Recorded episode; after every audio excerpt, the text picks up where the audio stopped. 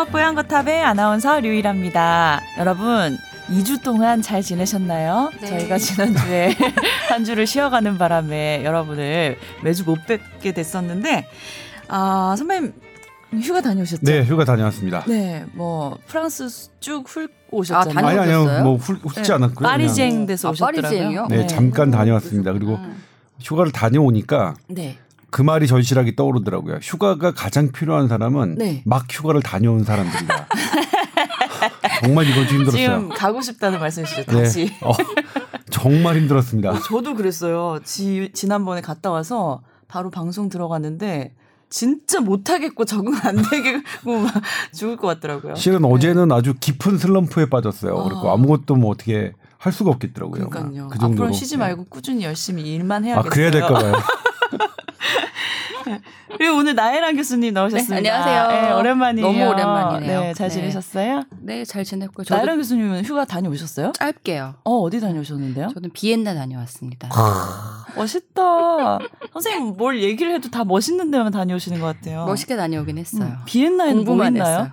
커피가 있나요? 아, 비엔나는 비엔나 커피가 유명하지 네. 않고요. 네. 거기는 프로이트랑 우리 그 문화와 예술이 음. 유명했던 곳이죠. 네네. 네, 투어하고 왔어요. 음, 어떤 문화... 영어 프로이트 투어하고 왔어요. 어, 거기 또 벨베데르가 있잖아요. 네. 벨베데르 궁전에 클림트의 그 유명한 그림이 있어요. 키스. 어, 키스 키스. 근데 키스는 보고 사실 오셨어요? 아, 보고 왔죠. 어때요? 보러 갔는데요. 네. 그 벨베데르는 뭐냐면 그걸 지을 때 그 왕 이름을 제가 까먹었는데 무슨 헬름 뭐몇 세인가 막 음. 그럴 거예요. 까먹었어요 어쨌든. 근데 그걸 명령할 때 그 프랑스 그에 있는 그 앙리 14세 태양 아, 아니죠 앙리 14세 루이 14세죠 태양왕.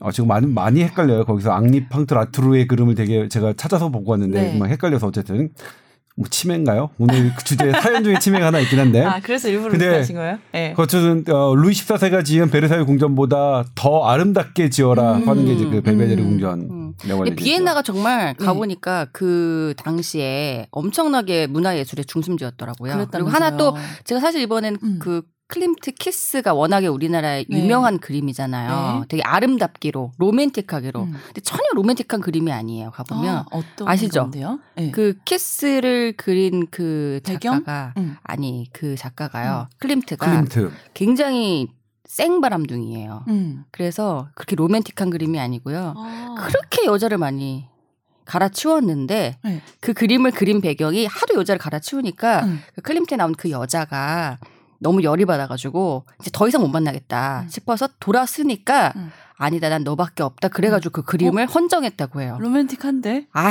뭐가 로맨틱해요 이게. 그렇죠. 뭐- 이렇게 말하면 넘어갈 것 같은데. 지금 저희가 그림에 대해서 아. 클림트의 그림이 로맨틱하다 로맨틱하지 않다는 일반인의 입장에서 얘기를 하는 겁니다. 이거는 뭐 저희 그냥 아니 그 그림을 일반, 일반인적인 입장입니다. 아니 그림 하나 바쳤다고 그 수많은 바람을 거쳐온 남자를 다시 받아줘가지고 네. 심지어 그 여자가 엄청난 나이가 아까 뭐 띠동갑 이상 차이가 나고 그리고 여자는 돈도 많고 이쁘고 음. 당시에 그렇게 잘 나간 여자고 음. 남자는 나이도 많고 대머리에다가 음. 돈도 없는 예술가였는데 음. 그 남자를 또 받아줘가지고 죽을 때까지 헌신하면서 막 돈 대주고 이랬대요.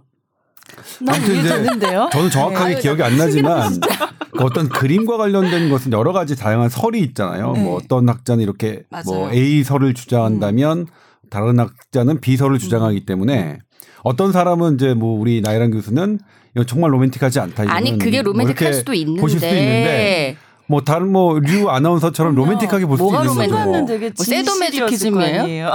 아이 뭔 그러니까 소리야 우리가 지금 어떤 그림에 대해서 위험한 여자네. 볼 수도 있고. 안볼 수도 있는 건 그건 음. 뭐 아니 개인의 판단, 그렇죠. 개치인데 개인의 판단이라고 아니 그 생각해요. 그림이 너무 아름답다고 평이 있는데 음. 사실은 그런 사연이 좀 있고 음. 그게 그렇게 남자가 여자를 무조건적으로 사랑했던 그림은 아니고 음. 뭐 여러 가지 뭐 테크니컬하게 유명한 이유가 있지만 음. 클림트 그림엔 자기 얼굴이 없어요. 네. 자기 얼굴이 못 생겨서. 아, 그렇구나. 네, 아무튼 그래서 키스를 보고 왔는데 네. 하여튼 뭐 좋은 경험이었어요. 진정한 가- 사랑을 꼭 찾으시길 바랍니다. 찾아야죠. 넘어가죠. 예. 네, 넘어갈게요. 아, 즐겁네요. 좀 길었네. 네. 예. 자, 그래서 오늘은 어 2주나 방송을 안 했더니 사연이 좀 몇 개 쌓였어요. 그래서 소개를 해 드릴 게 몇 가지 되는데 첫 번째는 어 기억력에 대한 궁금증이 음. 있으셔서 사연을 보내 주셨더라고요. 네. 안녕하세요. 저는 중학교 때 담임 선생님의 교무 수첩을 몰래 봤는데 IQ가 117이었던 걸로 기억합니다. 제가 한국인 평균 IQ 찾아봤는데 104.6이더라고요. 엄청 똑똑하신 것 같아요. 그런데 본인은 똑똑하지도 않고 국민학교 5학년까지는 친구들한테 맞고 지냈고 이 얘기는 왜 썼는지 모르겠어요. 맞고 지내 어리버리했다고 약간 이런 아, 거를 표현하고 건가요? 싶으셨던 예. 건가요? 그리고 중 2 때까지는 반에서 10에서 15등 하다가 중3 때 갑자기 전교 10등 이내를 찍다가 고등학교 때 10, 50등 이내로 졸업을 하고 음. 나름 저렴한 국립대를 우수한 성적으로 졸업해서 회사 생활을 하고 있습니다. 훌륭하십니다. 자세히 설명을 해주셨어요. 진짜 우리나라에 네. 그 저력 있는 한국인이시네요. 네. 그러니까 성적이 이렇게 10등, 50등 이내 이렇게 균일하게 유지를 했다는 건 진짜 대단하신 거 아니에요? 그렇죠. 저는 왔다 갔다 네. 왔다 갔다 좀 했는데. 올라갔다 약간 이런 거잖아요. 네. 그리고 또 네. 그런데 말입니다. 전 학교 다닐 때 친구들과 지낸 일들이나 과거 해외에 6개월 체류했거나 짧게 여행을 갔던 것들이 그렇게 잘 기억나지가 않는 편입니다. 심지어는 6년 전에 신혼여행도 그렇게 뚜렷하게는 기억나지 않는 것 같아요. 이거 저랑 진짜 비슷해요. 저 요거 음. 사연 아, 안타깝네요. 다 읽고 말씀드릴 게 있어요. 네. 게다가 사람 얼굴과 이름도 잘 떠오르지 않는 것 같은데요. 사회생활을 하다 보니까 이런 점이 불리하게 작용하는 데도 있는 것 같습니다. 와이프는 초등학교 때 있었던 일도 기억난다고 직업이 선생님이라 그런지 사람 얼굴도 잘 기억하는 편인데요. 생각해보면 여행 후 바로 회사 업무에 복귀하다 보니 여행의 기억을 떠올릴 여유가 없었던 것 같기도 한데요. 암기하는 것과는 다른 경험을 기억하는 능력이 떨어지는 건 사람마다 어떤 차이가 있어서 그런 건지 이러다가 또 혹시 조기 치매에 이르는 건 아닌지 궁금합니다 하셨어요. 네. 네. 이런 분들 많으시고 저도 좀 그러니까. 진짜 저랑 비슷하신 네, 것 같은데. 네. 어떤 부분이 네. 비슷하세요? 아 신혼여행이 뚜렷하게 기억나지 않는 그거죠. 핵심이 그건 거죠 지금. 네. 제가 얼마 전에 아이들을 데리고 싱가포르를 여행 갔는데 저희가 신혼여행지가 몰디브여서 중간에 싱가포르 하루 자고 갔어요. 그런데 거기서 어떤 호텔에서 묵었는지가 전혀 생각이 안 나서 음. 남편도 생각 안 나고 넌 저도 얼마. 되셨어요? 10년 정도 10년 됐나요? 넘었죠. 음, 기억 안 나는 게 당연한 정상이죠? 거 아니에요? 네, 당연한 거죠. 추, 추정이 되는 호텔에 가서 밥을 먹어보자. 음. 가면 기억이 나지 않을까 하고 갔는데 전혀 없죠. 여기가 맞나 아닌가 전혀 예상. 당시에 너무 힘들었을 거예요. 네, 신혼여행 뭐 나요. 가서 음. 그거 저기 힘들잖아요, 사실. 힘들 힘들었냐고요? 힘들지 않아요? 소녀 정신없게 가지 않아요, 신혼여행은? 아니요. 그게 네. 좀 그러니까 형편이 그렇게 부유하지 않으면 음. 신혼여행이 좀 힘든데 유일한 아, 원수는 부유한 형편이. 환경에서 결혼한 아. 분은 힘들지 않았을 거라고 봐요. 아니, 그러니까 결혼이라는 것 네. 시기 자체가 힘들기 때문에 음. 신혼여행이 생각보다 하루 이틀 힘들 수 있잖아. 특히 어. 싱가포르는 거쳐가니까. 예. 그러니까 기억이 안 날 수 있지. 예. 아주 좋은 기억은 아닐 수 있는 그렇게 거죠. 포장할게요. 임팩이 없었나 봐요. 아주 좋은 기억은 아닐 수 있으니까. 네. 네. 근데 이분은 그래서 음. 이런 사연을 보내주셨는데 근데 궁금한 거는 네. 몇 살인지를 안 남겨주셔가지고 음. 추정하기로는 아마 40 전후 이신 저희랑 거겠죠? 비슷하실 것 같은데요. 저희랑 6년 전 신혼여행이라고 하셨으니까. 네, 저랑 비슷하지 않을까요? 40 30대 전후 후반? 정도 그렇죠. 30대 후반 30대 정도? 되신 네, 거죠. 네. 네. 그러시구나. 네. 그런데 이제 네. 지금 뭐 보내주신 사연에서는 뭐 치매 위험 증세라든가 이런 것들을 할 어, 우리가 말씀드릴 수 있는 단서는 아니 네. 없고요. 지극히 정상이고 지극히 지극히 어 어, 정상적인 삶을 사셨고요. 그리고 하, 뽀얀 어- 거탑을 정상이 정상이에요. 우수한 삶을 사실 그렇죠. 것 같은데요. 그러니까. 아 그러니까요. 네. 네. 아, 지극히 정상이다. 네. 그러니까 우리는 이제 질병이냐 아니냐를 봤을 그렇죠. 때 그리고 이제 파, 뽀얀 거탑을 들어주시고 그리고 뽀얀 거탑에 사연을 보내주실 정도면 상당한 능력이다. 아, 사회성까지 좀 뛰어나시네요. 이게 이렇게 소통하려는 능력이 네. 그리고 저는 높이 사고 싶은 게 저도 이렇다고 했잖아요. 근데 이런 증상에 대해서 아무 생각 없이 살고 있었는데 음. 이거를 문제 제기를 하셨다는 그러니까 게 보통 분이 아니. 보통 분이 아니라니까요. 네. 근데 근- 여튼 음. 정상이에요. 네, 정상이시고 조기 치매라는 거는 지금 연세가 30대 후반으로 가정했을 때 네, 네. 사실은 이 정도의 일로 아까 좀 다- 아까 우리 조 기자님이 얘기해 주신 것처럼 음. 조기 치매를 의심할 만한 단서는 전혀 찾을 수 없고 네. 사실은 이런 분이 뭐 안 온다고 할 수는 없어요. 할 수도 없어요. 예, 여기선 단서가 없기 때문에. 그러니까 기억력과 치매가 연관성이 그렇게 있는 건 아니죠. 있긴 있으나 있어요? 조기 네. 치매를 이 정도로 알 수는 없고요. 그리고 이분이 이제 궁금한 게 자기가 IQ는 그럭저럭 나쁘지 않으셨는데 경험에 대한 기억이 특별히 없는 게 뭐 조금 어 궁금하시다는 네. 거잖아요. 또 이렇게 좀 염려가 된다. 네. 근데 실제로 경험에 대한 거는 이제 우리가 물론 실제로 치매했을 때 에피소딩 메모리라고 경험에 대한 메모리가 먼저 떨어지는 건 사실이긴 그래요? 하지만 네. 네, 사실이기는 해요. 저는 친구들하고 얘기를 하는데 아니 근데 이제 어. 그거는 분명히 경험에 대한 에피소드 메모리가 떨어지는 것은 시간의 관념이 달라지는 것과 일치해야 그게 치매 조기 증상을 하고 할 수 있습니다. 그러니까 내가 음. 언제 했던 것들이 기억에 하나가 없어지는 게 문제가 아니라 네. 이건 되게 중요한 개념이거든요. T1, T2, T3 그러니까 뭐 90년대, 2000년대, 2010년대에 이런 경험들이 이게 혼 혼동되는 음. 그렇죠. 뒤죽박죽되는 이, 음. 이 경험의 그 소실이 치매에 되게 중요한 음. 역 거고 어떤 단순하게 그렇죠. 어떤 거죠. 음. 90년대 기억이 없어졌다, 80년대 기억이 없었다. 그거는 이제 또 다른 걸로 봐야 되는데 어떤 일정한 기간에 음. 그 기억이 통째로 없어진 것은 또 다른 기억 상실의 하나의 범주로 우리가 이제 그 봐야 될 부분이 있지만 그렇게는 보지 않거든요. 그러니까 시간의 순으로 경험이 나빠지는 것이 그러니까 그런 기억이 없어지는 것을 우리가 이제 그러니까 제일 먼저 오는 게 어 time place person이라고 해요. 우리가 이제 그 그렇다면서요. 시간, 음. 장소, 그다음에 마지막에 사람인데 이것이 그러니까 없어지는 것보다는 이게 혼란이 먼저 오죠. 혼란이 먼저 오면서 그런 것들이 이제 막 어, 음. 뒤죽박죽되고 하는 하는 부분들이라서 음. 지금 말씀하신 것과는 이제 치매와는 조금 좀 다른 부분이 있고 쉽게 말해서 치매를 의심을 해보려면요. 이렇게 네. 옛날 기억이 안 나는 거는 안, 아니고요.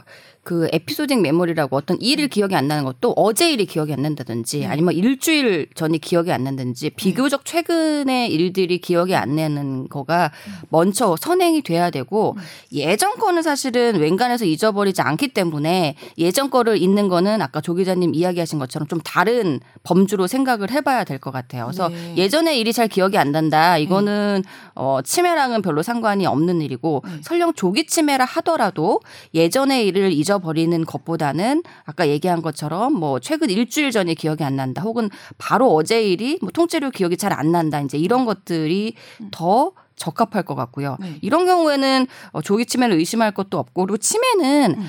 어, 물론 조기 치매가 요즘 종종 있기는 해요. 그래요? 그리고 정말 이른 경우에는 40대에도 오기는 하는데 어. 웬간해서는 65세 이전에는 치매가 잘 오지 않고요. 특히 이분 같은 경우에 만약에 이제 좀 기억이 잘 안 나는 데 있으면 혹시 이제 좀 산만한 사람이라든지 부산하게 그때 기억을 잘 못한다든지 네. 이런 가능성이 훨씬 높죠. 그러니까 저도 친구들하고 한참 얘기를 하면서 애들이 막 재밌었던 이야기 해서 야 진짜 재밌었겠다 이러면 야 너 거기 있었잖아 막 이런 경우 많았어요. 그때 자- 집중 안 했죠. 네. 그래서 저도 왜 그럴까를 생각해 보면 음. 관심도가 떨어지는 맞아요. 거는 네. 별로 생각 음. 안 하고 사는 사람인 거예요. 그러니까 사실은 자기는 네. 머리에 넣었다고 생각은 하지만 네. 그게 어 키보드를 쳤지만 음. 컴퓨터에 들어가서 입력이 안 된 거예요. 그쵸. 네. 그러니까 우리는 쳤다고 생각을 했는데 음. 그냥 쓱 치고 넘어간 거죠. 그래서 제가 관심 수 있는 있어요. 부분은 다른 사람들은 아무도 기억 못 하는데 저만 음. 기억하는 것도 음, 음. 많아요. 그러니까 기억력의 기계에는 문제가 없다는 거죠. 이분은 지극히 정상이신 것 같아요. 기억에 대해서 그 현대 뇌과학이 그 들여다보는 관점을 잠깐 뭐 말씀을 드린다면 그 이소라의 바람이 분다에서 추억은 다르게, 다르게 쌓인다고 적힌다. 하죠. 그러니까 추억은 추억은 다르게 적힌다. 네, 다르게 적힌다고 그러나요? 좋아하시나 봐요. 어떻게 가사를 기억하세요? 아니 저는- 그 문제에 꽂히신 거죠. 추억은 아, 전 다르게 적힌다. 이소라의 바람이 분다라는 노래를 추억은 이소라님의 아. 다르게 저는 쌓인. 아무튼 추억을 의학적인 용어로 하면 기억인데 그럼 네. 기억이란 걸 무엇이라고 보냐면 이제 우리가 감각 뇌에 들어가는 어 거는 뭐 다섯 가지 시각, 청각, 뭐 후각, 촉각 이런 뭐 어, 이런 것들이 공감각 이런 것들 다섯 개의 감각 기관을 통해서 뇌에 쌓인 것들이 네. 뇌에 쌓이는 건 적분의 개념이죠. 네. 적분으로 쭉 쌓이는 것이 어떤 특정 시점을 과학자 같아. 어 맞아요, 과학자예요. 왜요? 과학자 맞아요. 얘기해서 적분? 적분. 제 전공 이 그리고 이거는 논문으로 나와 있는 얘기, 책으로 나와 있는 얘기예요. 알고 네. 알겠습니다. 예. 어, 특정 시점에서 어떻게 떠올리냐, 그러니까 미분 개념이죠. 음. T1이냐 T2냐 이런 이런 개념에서 미분치가 달라지는 건데, 그래서 이런 내가 어떤 똑같은 실체 현상을 가지고 나의 감각이 어떤 식으로 저장을 하느냐, 그러니까 내, 그러니까 적분치는 사람마다 다 다르거든요. 왜냐하면 감각 기관이 사람마다 다 다르기 때문에. 네. 그리고 내가 어느 시점에서 미분을 하느냐, 그러니까 어느 시점에서 중요한 기억을 문제네. 하느냐에 따라서 달라지는 겁니다. 네. 이게 수학적으로 이미 입증이 됐어요. 네. 그렇기 때문에 어 내가 어떤 부분, 특정한 경험이나 이런 부분에 대해서 다른 사람과 다르게 생각하는 것은 음. 지극히 당연한 일이다. 맞아요. 그리고 이 어떤 영역도 지금 말씀하셨는데 본인이 경험에 대한 그 기억이 음. 네. 상, 상대적으로 떨어진다고 하셨는데 네. 그렇다면 남들보다 다르게 좀 더 우세한 기억 기억하는 부분들이 분명히 있을, 것 거예요. 예. 그러니까 우리 뇌가 사용하는 부위와 음. 뇌가 뇌를 연결하는 사용하는 망이 어, 사람마다 다르기 때문에 거죠. 예. 그게 남성과 여성이 다르고요. 남성도 사람마다 여성도 사람마다 다르기 때문에 그런 현상이 나타날 수 있다. 네. 그리고 그것은 내가 다른 사람과 다른 부분이지 음. 다른 사람과 이 열등한 부분은 아니다라고 네. 생각을 하고요. 아니 실제로 그래서 IQ가 구성이 그 동작성 지능이랑 언어성 지능으로 나눠져 있어요. 우리가 이제 음. 일반적으로 IQ라고 하는 게 그 인텔리전트 쿼션트잖아요. 네. IQ. 근데 네. 이제 그게 그렇게 구별이 돼 있어서 어. 똑같이 만약에 이렇게 105가 나왔다고 하더라도 어떤 사람은 동작성 지능이 120이고 언어는 95로 떨어지고 합산이 될 수도 있는 거예요. 음. 그러니까 그런 식으로 IQ는 사실 평균이 100으로 그러니까 인간 평균이 100으로 잡고 음. 상대치로 어차피 분포를 시킨 거니까 105가 나오셨으면 사실 평균적으로 조금 높은 117 아, 이라고 117 하셨어요. 네. 엄청 높으시네요. 엄청 높 엄청 높으시네요. 그 높으신 네. 거고 여기 얘기하신 것처럼 사실은 음. 그 여기 경험에 대한 아이 어 메모리는 기억은 IQ랑은 또 상관이 없어요. 음. 왜냐면은 IQ라는 것에는 예를 들어서 뭐 몇 년도에 뭐 무슨 일이 일어났다. 뭐 음. 1984년에 무슨 일이 일어났죠? 뭐 1905년에 무슨 일이 일어났죠? 네. 아시죠? 1905년에 무슨 일이 일어났는지 제가 아냐고요? 네. 모르는데요.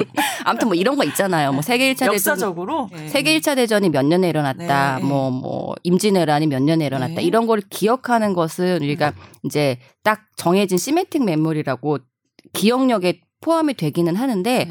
이렇게 어떠한 경험을 기억하는 것은 물론 기억이긴 하지만 우리가 이그 기억력 측정하는 거에 그렇게 크게 영향을 사실은 못 주는 부분일 수가 있어요. 그래서 네. 이분은 여튼 본인이 IQ가 꽤 그래도 나쁘지 않으신 좋으신 편인데 왜 이런 걸 기억을 못 하냐라고 의문을 가지실 수 있겠지만 사실 별개라는 이야기를 하는 거고요. 네. 예. 아까 이야기하시는 것처럼 사실 경험을 기억한다는 거는 그 사실을 컨텐츠를 내용을 기억하는 것 말고 그 당시의 감정이나 여러 가지 상태가 어 부가가 돼요. 음. 예. 실제로 기억력 장소인 해마라는 곳 있잖아요. 네. 해마가 있는 게 감정을 조절하는 곳 바로 같이 붙어 있어요. 그래서 감정이 강렬하면 음. 예를 들어서 뭐 옛날에 그뭐 음. 남자 친구랑 만났을 때 좋은 강렬한 감정이면 기억이 오래 남겠죠. 음. 감정이 없어 기억이 깊게 안 남을 수 있어요. 음. 그런 차이가 있는 거죠. 그래서 추억이 다르게 적히는 거고요. 예.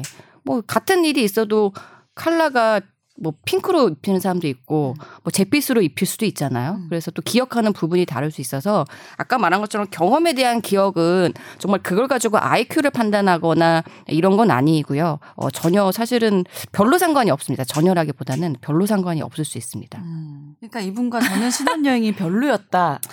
아니 별로라기보다는 제가 말했잖아요. 피곤해서 이제 그게 농담이에요. 호텔이나 이런 게 이제 크게 임프레션이 안 남을 네. 수도 있고 다른 게 또 기억에 남는 게 있을 수 음. 있죠. 그리고 지금 그렇죠. 어쨌든 나이란 교수가 지금 해마 얘기를 잠깐 하셔서 제가 덧붙여서 말씀드리자면 네. 지금은 그러니까 기억력의 그 원천이 되게 중요한 부분이 해마라고 생각을 했었어요. 왜 그러냐면 지금 우리가 얘기를 하는 치매 환자들, 알츠하이머 치매 환자들을 보니까 음. 해마 부분이 많이 손상이 됐어요. 그래서 네. 기억력이 아 이게 되게 처음엔 그러니까 관찰하는 현상으로 우리가 이제 해마 아 이게 되게 기억력의 중요한 부분이겠구나 음. 생각했는데 지금 어디까지 밝혀졌냐면 어떤 감각을 대뇌 전 전두엽에서 받아들이면 그걸 해마에 보냅니다. 근데 그 해마에 갔던 저장된 신호가 다시 전두엽으로 와야 이게 그 오래된 예, 오랜? 장기 기억으로 되거든요. 어. 근데 이 과정에서 정말 중요한 게 처음에 들어간 해마로 들어가 보내는 기억은 그쪽으로 보내는 기억은 방금 나이란 교수가 말씀하셨던 것처럼 그 당시의 감각, 감정. 그러니까 지금은 어 제가 몇 번 설명드린 적이 있지만 이성과 감정을 뇌각으로 구분하기가 되게 어려워졌어요. 그러니까 수학적 머리와 문과적 머리가 따로 있느냐라고 지금은 구분하기가 되게 어렵거든요. 그런데 어쨌든 그런 그것도 어떤 어떤 형태의 어떤 크기의 자극이겠죠. 그런 것들이 해마로 보내는데 되게 중요한 역할을 한다면 해마로 전두엽에 보내는 거에는 또 다른 역할이 중요한 역할을 하는 게 뭐냐면 그게 잠입니다. 음. 그러니까 내가 어떤 어 강렬한 경험을 했는데 음. 그때 대단히 수면 수면 아까 수면이 패턴이 되게 불규칙해서 잠을 못 자는 시기 시기 그러니까 내가 불면증에 시달렸던 시기는 결과적으로 내가 기억을 잘잘 못할 가능성이 높아요. 어. 그러니까 예를 들면 아까 이제 그때 이 유일 아나운서가 네. 싱가포르의 어느 호텔을 묵었는지 전혀 기억이 안 나는 네. 공통적으로 기억이 안 난다면 남편분하고 유리 아나운서가 그부 그때의 전후에서 되게 수면이 좋지 않았을 가능성이 오. 하나가 있는 거예요. 아니 그래서 어느- 내가 어느 처음부터 부분으로. 피곤할 거라고 그거 얘기한 거잖아요. 어. 그러니까 신혼, 그러니까 결혼식을 전 안 해봤지만 되게 피곤하지 않아요? 막 준비하고 그날 정신 하나도 없고 아니 아니 별로 안. 안 힘들었어요. 역시 그랬는데. 부유해가지고 다 해줬구나. 어.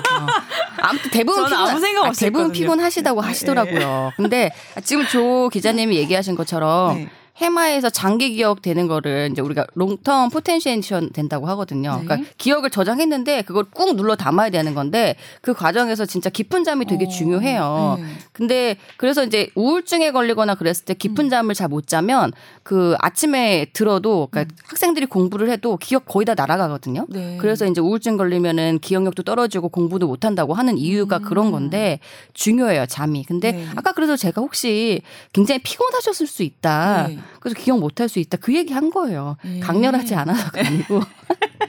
아니 오늘 별 방어를 다 하네. 그렇죠? 신혼여행에 대한 어쨌든 결론- 이분은 정상이고. 아, 정상이고. 다른 사람들이 기억을 잘하고 나는 못하는 게 아니라 그냥 그 기준이 다른 걸 수도 있는 거고 그렇죠?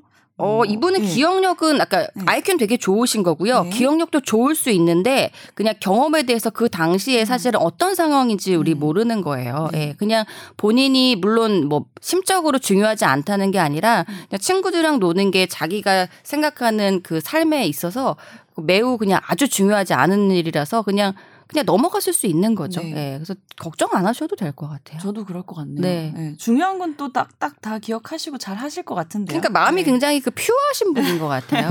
제가 보기에는 걱정돼서 사연을 보내주신 건 아니고 저희 뽀얀가탑이 조금 안쓰러워서 보내주신 것 아, 같아요. 사연이 없으니까. 감사합니다. 어쨌든 예. 해보시라는 네. 덕분에 이런 사연? 때문에 우리가 아니, 또 기억이나 그러니까 또 심도 예. 깊은 이야기를 했네. 되게 재밌었어요. 중요한 이런 얘기를. 네. 할수 있었어요. 네. 예. 감사드립니다. 또 보내주세요. 네. 꼭요.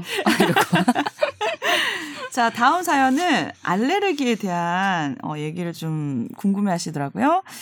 안녕하세요. 뽀얀거탑을 청취하고 있는 애청자입니다. 피부 고민이 있어서 사연 드립니다. 현재 나이는 38세 남성이고요. 대략 32살 정도부터 여름철에 바다 쪽으로 놀러 가면 꼭 두드러기가 발생하셨대요. 정확히 부위도 항상 똑같은데요. 무릎 뒤랑 발목에서 발등 부분이 수퍼처럼 올라오면서 굉장히 가렵습니다. 병원 가면 알레르기라고 하면서 먹는 약과 바르는 약을 처방해 주는데 3일 정도 꾸준히 먹으면 다 들어가긴 합니다. 정확한 원인을 알고 싶어서 검사 의뢰도 해봤는데 의사 선생님이 이런 경우는 알레르기 검사로는 잘 나오지 않을 것 같다고 말씀하시네요. 피부 발진이 일어나는 계절은 딱 여름철만이고요. 보통 반바지를 입고 바닷가를 놀러 갈 때 증상이 나타납니다. 그런데 바닷물에는 또 잘 안 들어가신대요. 그래서 평소 반바지를 잘 안 입어서 이게 햇빛 알러진가 싶어서 의심을 해봤는데 주말에 이렇게 다닐 때는 또 딱히 증상이 안 나타난다고 하시고요. 정말 어디 놀러 갈 때 스트레스가 이만저만이 아니네요. 신혼여행으로 몰디브 갈 때는 증상이 무서워서 약을 미리 처방해서 첫날부터 먹는 약을 먹었는데 결국 5일째는 결국 또 피부가 올라왔다고 하셨어요. 이런 알레르기 증상에 정확한 진단법이나 치료법이 없는지 궁금합니다 하셨습니다. 많이 또 불편하시겠네요. 신혼여행을 이분도 몰디브를 다녀오셨네요. 아, 몰디브가 대세네. 그렇죠. 네, 몰디브가 한때 유행인 적이 있었는데. 예. 지금도 좋을 그게 것 이제 같아요. 그랬죠. 몰디브가 계속 잠긴다. 음, 맞아 맞아. 잠기고 있기 때문에 가야 된다. 그뭐 했었어요. 전에. 뭐뭐 가야 된다. 근데 그게 제가 10년 전에 결혼했는데 10년 후에 잠긴다 그랬는데 아직 잠겼다는 소식은 그리고 없더라고요. 지금도 건물을 짓고 있다는 얘기도 네. 있어요. 그러니까 그거 자체가 잠 몰디브가 잠긴다는 말이 어쩌면 이제 호텔 업계나 예, 마케팅 것 예. 같아요. 사람이 참 이게 이 사연이 좀 신기한 게 네. 음, 주말에는 딱히 증상이 안 주말에는 반바지를 입고 여름철에 돌아다녀도 증상이 없다는 음. 없다. 얘기인 건가 봐요. 네, 그러니까 네, 이게 네. 단서가 여러 가지가 있는데 네. 여름철이어야 되고 네. 또 반바지를 바닷가. 입어야 되고 음. 네. 바닷가에서만 그렇게 나타나신대요. 음, 그쵸. 주말에는 없으니까요. 네. 그쵸. 어, 조금 신기하긴 한데, 음. 그렇다면 결국은 모든 요소가 겹치는 게 우선은 여름이어야 하고, 네. 그 다음에 노출이 되어야 하고, 네. 그 다음에 바닷가에 가야 되는데, 네. 물에는 안 들어가야 되는. 요 네 가지가 지금 공통 요인인 거잖아요. 물에는 근데 잘 안 들어간다고 하니까 바닷물에 접촉 가능성도 있을 것 같아요. 아, 있는 건가요? 이게 조금 애매해요. 네.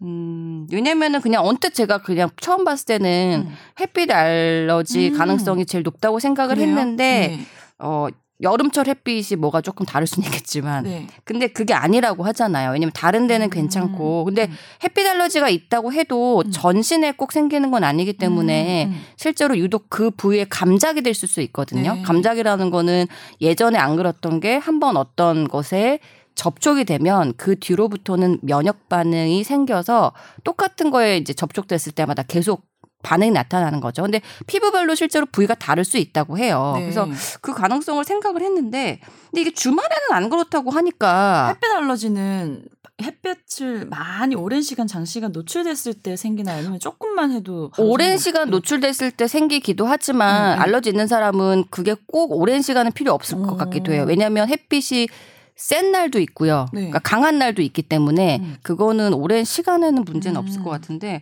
근데 조금 그게 그래서 약간 이게 이해가 음. 약간 안 되네요. 제가 드리고 싶은 말씀은 네. 이제 알레르기는 왜 현대의학에서 관심을 뒀냐면 아나필락시스라고 해서 이제 쇼크처럼 와서 생명의 위협을 주는 거예요. 음. 이게 미국에서는 되게 심각하거든요. 그래서 미국에서는 이제 미국 FDA 아. 그러니까 법이 있어요. 네. 뭐 알레르기 그러니까 식품 알레르기 반응을 일으키는 땅콩이나 뭐몇 몇 가지 음식 뭐 예. 거. 그렇게 제가 그래서 작년에 미국 연수 있을 때 그 할로윈 데이 때 네. 애들에게 초콜릿 이런 걸 줘야 되잖아요. 네. 그러니까 우리 애는 초콜릿을 받으러 다른 집에 돌아다닌다면 음. 저는 집에 있어야 돼요. 누가 방 저희 집에 왔을 때 줘야 되는 사람도 있으니까. 근데 저 그때 이제 FDA의 그 가이드라인을 제가 복사해서 음. 읽어줬어요. 오는 애들마다 음. 그렇게. 음. 그래서 이렇게 이제 그런 부분은 상당히 주의해야 됩니다. 현대의학에 관심을 두는 부분이고. 근데 우리나라에서는 알레르기를 하시는 분들이 뭐라고 말씀하시냐면 우리나라도 상당수 있을 것으로 파- 상- 판단된다. 아나필락시스에 대한 그 어, 피해가. 근데 우리나라는 이거에 대한 연구가 제대로 안 되고 있어서 네. 이런 거 계속 우리나라도 해야 된다. 이렇게 그렇죠. 말씀을 하시는데 네. 아무튼 알레르기는 이렇게 어떤 사람에게는 생명을 위협할 수 있는 것이라서 상당히 어 어. 그러니까 간과해서는 안 되는 네. 거지만 이렇게 지금 사연 보내주신 분처럼 어떤 어떤 환경의 변화나 음. 이런 것 때문에 두드러기 이런 것들이 생기고 그리고 그것이 환경이 바뀌거나 혹은 약을 한 3일 정도 먹으면 가라앉는 정도면 괜찮아지고? 제가 보기엔 원인을 꼭 그렇게 알아내거나 어. 혹은 그렇게 심각하게 생각하실 이유는 아닌 것 같아요. 아니 근데 저는 원인은 못 알아낼 수도 있어요. 알레르기 그렇죠. 정말 못 찾는 경우 많거든요. 네. 저 같은 경우에도 미녀 알레르기가 있었어요. 미녀. 예. 미녀만 우리한테는 알레르기 없다는 얘기하는 미녀. 거야 지금. 아니 그럼 지금 발진 막 나고 가려우신가요? 정말 괜찮다고 얘기하는 거지 지금. 그래서 한동안 미녀를 피해 다녔어요. 아, 네. 근데 뭐 그래서 원래 그래서 알레르기의 가장 제시카 좋은 알바 방법은- 막 왔을 때막 표다녀 그러 그러신 거예요? 그렇죠. 제시카 알바 왔을 때 그래서 피해 다녔죠. 예. 아니 근데 여튼 그래서 못 찾는 경우가 많은데 네. 근데 이분 같은 경우에는 좀 힘들 수 있죠. 왜냐면은 발등부터 뒤에 항상 막 수포가 생길 정도라고 하니까 고통스러우실 것 그러니까, 같아요. 그러니까 원인을 못 찾더라도 뭔가 하여튼 뭐가 이게 뭐 때문인가 한번 매번 그러니까. 어, 한번 알아보고 네. 싶을 것 같기는 해요. 음. 근데 좀 알아보고 싶은데 네. 참 애매하네. 예를 들면 이제 나오기가 되게 어려워요. 그러니까 예- 병원에 그러면 알레르기 반응 검사가 있어요. 그러니까 제 예를 들어드리면 제가 군대를 갈 때 이건 말- 방송에 말씀 뭐 팟캐스트니까 했어요. 네. 군대를 갈 때 제가 신체 등급을 낮춰서 그 당시에는 공중보건의로 가고 싶, 가는 게 되게 사람들이 가고 싶어 했거든요. 물론 저는 이제 군대를 갔다 와서 지금 생각이 바뀌었습니다. 군의관으로 가는 게 훨씬 더 저는 뭐 저한테 행운이었다고 생각하는데 근데 어쨌든 당시에는 공부를 가고 싶어서 알레 내 몸에 있는 천식이라도 찾아내고 싶어서 아무튼 뭐 했는데 결국 그때 이제 알레르기를 봐주셨던 저희 그 교수님께서 이거는 네가 알레르기 반응에 어떤 것이 알레르기 있다고 하더라도 이것이 너의 너에게 진짜 알레르기를 일으킨다 이렇게 그렇지. 연관지어서 얘기해 줄 수 없다 알레르기는 그런 것이다 이렇게 말씀을 해주셨는데 네. 아무튼 그렇습니다. 그래서 어떤 항원 물질, 그러니까 알레르기를 일으키는 유발 물질을 찾는 것은 정말 쉽지는 않아요. 근데 그런 걸 꼭 찾아야 될 때는 있는 거죠. 그게 내 생명에 위협감을 줄 때는 반드시 꼭 그럼요. 아무리 어렵더라도 찾아야 되지만 네. 그렇 지금 정도는 아 그런 노력을 한 한 할 필요가 있는 거냐에서는 좀 퀘스천 마크가 있고요. 아니 그건 하시고 싶을 수 있죠. 그 바닷가 궁- 갈 궁금하니까 우리한테 가려면- 사연까지 보내주셨는데 네. 최선을 다해서 우리도 찾아봐야죠. 아무튼 제가 생각하기에는 뭐 그냥 아니 정말 지금처럼 이상해요. 생, 어, 정말 하셔도. 될 것 같아서요. 일반적이진 뭐. 네. 않아요. 예. 찾기 쉽진 않으실 거란 얘기를 우선 하고 싶은 거고요. 네. 예. 이게 알레르기라는 게 이제 아까 말씀하신 것처럼 음. 조 기자님 말씀하신 것처럼 병원 가면 막 테스트 몇십 종 하거든요. 네, 네. 근데 하여튼 거기 나왔다고 해서 그게 항상 나한테 꼭 문제를 일으키느냐 이것도 정말 다른 문제고 음. 예. 또 거기에 없는 정말 그냥 알 수 없는 물질일 수도 있어요. 떠다니는. 네. 예. 그래서 찾기 어려울 수 있는데 그렇죠. 심지어 그런 거 말고도 음. 한랭 알레르기나 네. 그다음 뭐 그러니까, 햇빛 알러지. 그러니까 열 햇 빛에 대한 알러지 말고도 열 열이 났을 때 네. 그리고 몸이 추워졌을 때 음. 혹은 스트레스를 받았을 때 생기는 알레르기도 있어요. 네. 그렇기 때문에 알레르기는 정말 그 개인의 면역에 따른 반응이라서 정말 찾기 어려울 수도 있는데 근데 요분은 반복적인 패턴이 있어서 네. 사실 찾을 수도 그러니까 원인은 모르지만 어떤 환경은 찾을 수 음. 있을 것 같거든요. 네. 근데 환경 기술이 조금 애매한 게 음. 그럼 바닷가에 가서 항상 뭔가 바다 공기라든지 바닷물을 접촉 했다는 네. 아니면 뭐 건지 모래 같은 모래라든지 것들, 예. 그런 것들이 사실은 유발 요인이 될 수 있을 네. 것 같고요. 네. 분명히 원인은 있긴 있을 거예요. 음. 이게 지금 상황이 구체적으로 조금 음. 덜 기술돼서 그러게요. 예, 근데 패턴이 있는 걸로 봐서는 음. 잘 찾아보면 있는데 바닷가 가서 어떤 일들을 하시는지 조금만 더 자세히 기술을 하셨더라면 바다 공기, 갈매기의 어떤 무슨 뭐 바닷가를 가셨고 분뇨 뭐 이런 거 아니 그런 게 실제로 공기 중에 떠다니니까요. 네, 네. 예. 그래서 그런 게 있을 수 있지만 그러니까요. 근데 대책은 아까 조 기자님 이야기하신 것처럼 음. 어쩌나 저쩌나 어차피 치료법은 비슷하고요. 음, 음, 꼭 패턴을 알고 싶으시면 좀 더 구체적으로 상황을 기술해 보시면 음. 아마 공통적인 상황이 나올 수도 있을 거예요. 음. 네. 바닷가에 갔을 때마다 뭐 화가 나시는 거 아니에요?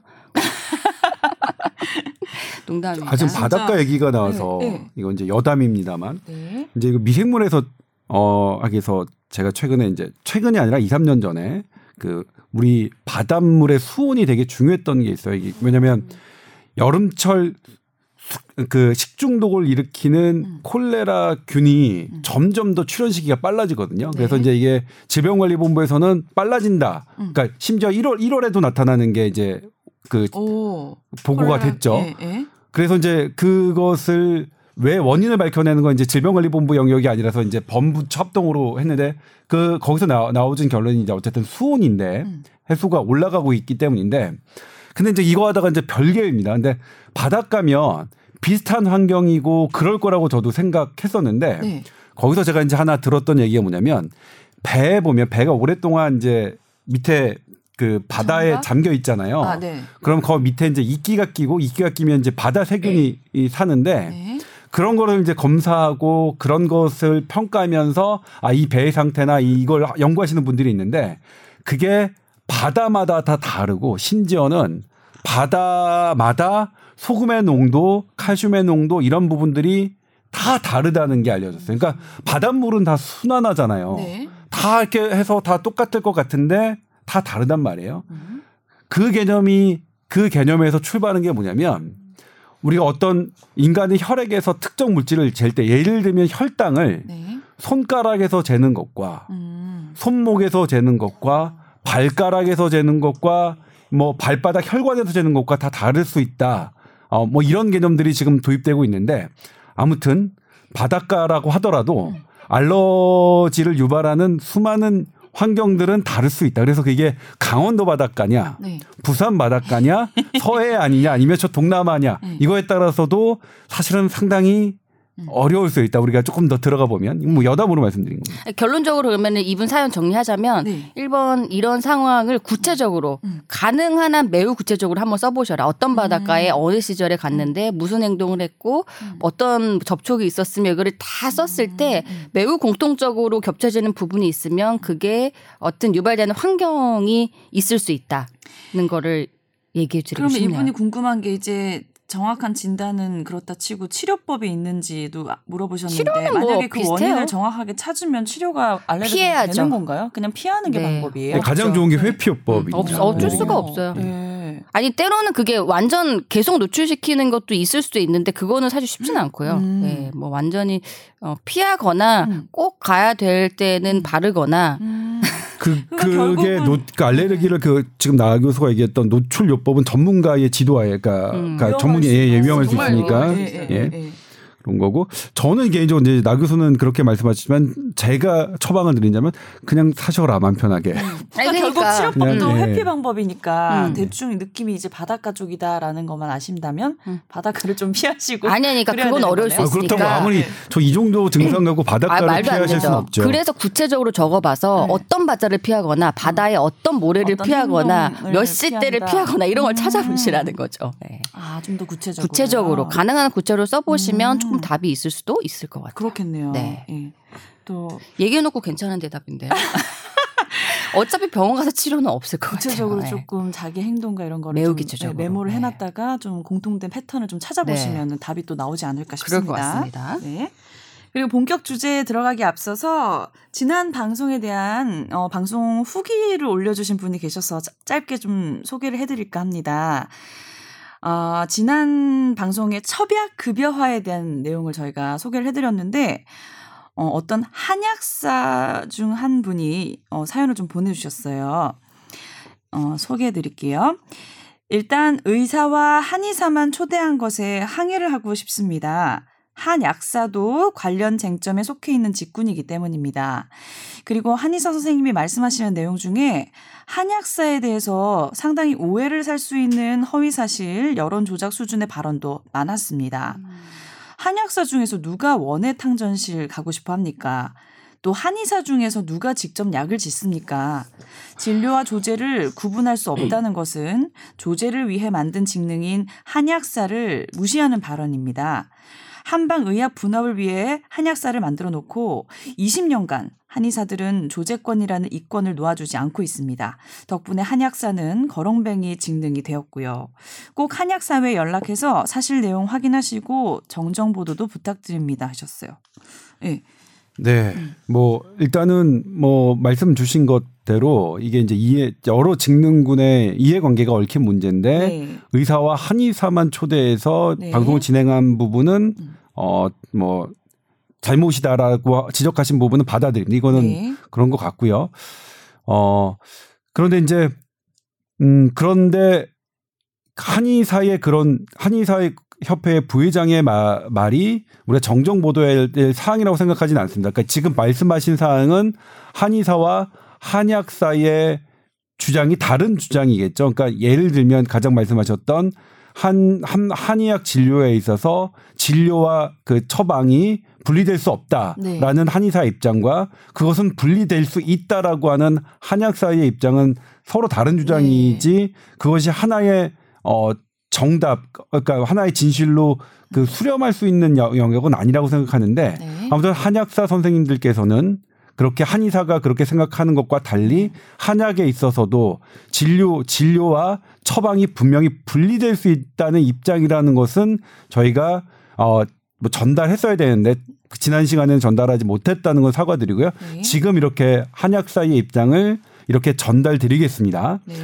그리고 어 이렇게 저희가 하는 방송에 있어서 이렇게 이제 어떤 중요한 직능군에 있는 분들이 이해관계가 빠졌다 그러면 이렇게 사연을 주시거나 네. 댓글로 남겨주시면. 저희가 네. 그 부분은 따로 뒤늦게나마 지금 지금처럼 이렇게 분명히 말씀을 드리겠습니다. 제가 지난번 방송에서 이렇게 그 첩약과 관련된 한약사의 입장은 어 이게 반영되지 않았다라는 부분. 그래서 네.